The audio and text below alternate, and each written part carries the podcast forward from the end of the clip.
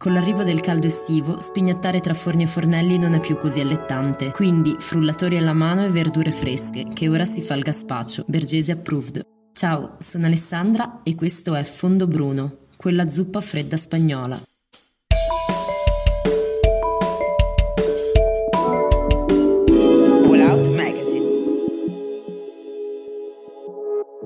Ed ecco che è arrivata l'estate. Avevo già pensato all'articolo. Avevo in mente, anzi avevo già in parte scritto, una storia che riprendeva un po' le fila cronologiche degli inizi della carriera in cucina del mio bisnonno Nino Bergese, attraverso un episodio aneddotico piuttosto inusuale. Episodio che poi ruotava attorno ad un piatto, di cui avrei riportato la ricetta a fine articolo, dopo averla necessariamente sperimentata in prima persona. Ecco che però prepotente il caldo e il sole, il mare e la voglia di stare all'aperto e tutto il resto mi hanno tolto qualsiasi desiderio di mettermi a spignattare tra forni e fornelli, figuriamoci poi preparare piatti di un certo peso, digestivo e storico-sentimentale. Cambio repentino di argomento allora, ho deciso di darmi retta, tralasciare questioni cronologiche e aneddotiche e parlare di uno dei piatti di cui mi viene un'immediata voglia appena realizzo di essere entrata nell'estate, il gaspacio, una gustosa e veloce, sana e fresca zuppa fredda di pane bagnato nell'aceto, olio, aglio, pomodori, peperoni, cetrioli e cipolle, il tutto frullato a crudo. E fortunatamente si dal caso che questo piatto povero della tradizione spagnola fosse conosciuto e apprezzato anche dal nonno cuoco a cui devo sempre strizzare l'occhio per questi articoli. Sfogliando i suoi quaderni di appunti primo novecenteschi, ho trovato ben due ricette del gazpacho. A dire il vero, si tratta di una stessa identica preparazione, scritta da due mani diverse, una appuntata su di un foglietto volante in un corretto francese, con una calligrafia sconosciuta, e poi un'altra, la sua traduzione letterale in italiano, trascritta chiaramente da mio nonno. Purtroppo nessun indizio aggiuntivo relativo a date e nomi, ma con molta probabilità quello stampatello a me ignoto e diversissimo dal corsivo obliquo del mio bisnonno poteva appartenere ad un qualche chef suo superiore ai tempi della sua formazione nelle cucine private di case nobili altoborghesi. In ogni caso, il ritrovamento del gazpacho all'interno dei quaderni del mio bisnonno evidenzia come questa ricetta popolare della cucina spagnola fosse proposta insieme alle classiche preparazioni dell'haute cuisine come piatto esotico nei menù estivi delle case aristocratiche di primo Novecento. Inoltre, tra trattandosi di un passato, anche se freddo, era totalmente in linea con la moda culinaria del tempo che prediligeva potage, vellutate, soup, consommé, porridge e quant'altro di cremoso al cucchiaio poteva adattarsi come inizio pasto. Ma prima di riportare la ricetta, qualche cenno storico. Il gazpacho è un piatto povero, tipico dell'Andalusia, e le sue origini si perdono nell'antichità. Probabilmente nato come zuppa fredda di pane raffermo, aglio, aceto e olio, che i contadini si portavano nei campi, col tempo è stato arricchito con verdure di stagione, fino ad arrivare al XIX secolo, in cui si sono aggiunti due ingredienti fondamentali che oggi caratterizzano questa ricetta, pomodori e peperoni. In Spagna esistono diverse varianti di questa tipica zuppa crudo, come ad esempio il salmorejo, una passata fredda di pane, pomodoro, aglio e olio, più densa e soprattutto senza aceto, ingrediente che invece contraddistingue il gazpacho. Per intenderci, una pappa al pomodoro in versione non cotta. E allo stesso modo si può trovare una grande affinità tra il gazpacho andaluso e la panzanella toscana, dove pezzi di pane raffermo bagnato nell'aceto si mischiano con cipolle, pomodori e cetrioli, il tutto condito con abbondante olio di oliva. Insomma, tutti piatti di una tradizione contadina mediterranea diffusa che prevedono il riutilizzo del pane raffermo con l'aggiunta di verdure estive. Il gazpacho, perfetto come primo piatto o servito in piccole dosi come antipasto, aperitivo, finger food, oggi, come spesso accade per molti piatti tradizionali, viene proposto e rielaborato in versioni sfiziose che prevedono ad esempio l'uso di frutta e verdura combinata assieme, come le fragole al posto del classico pomodoro, oppure l'anguria,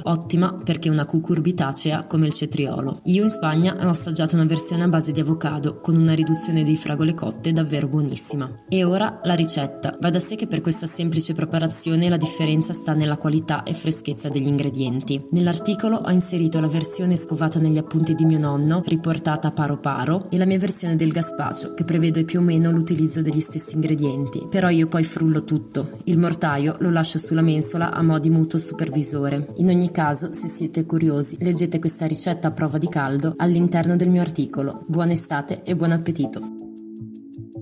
Se vuoi scrivermi, puoi contattarmi alla mail che trovi nella descrizione del podcast e in fondo all'articolo su All Out. Mi interessa sapere cosa pensi.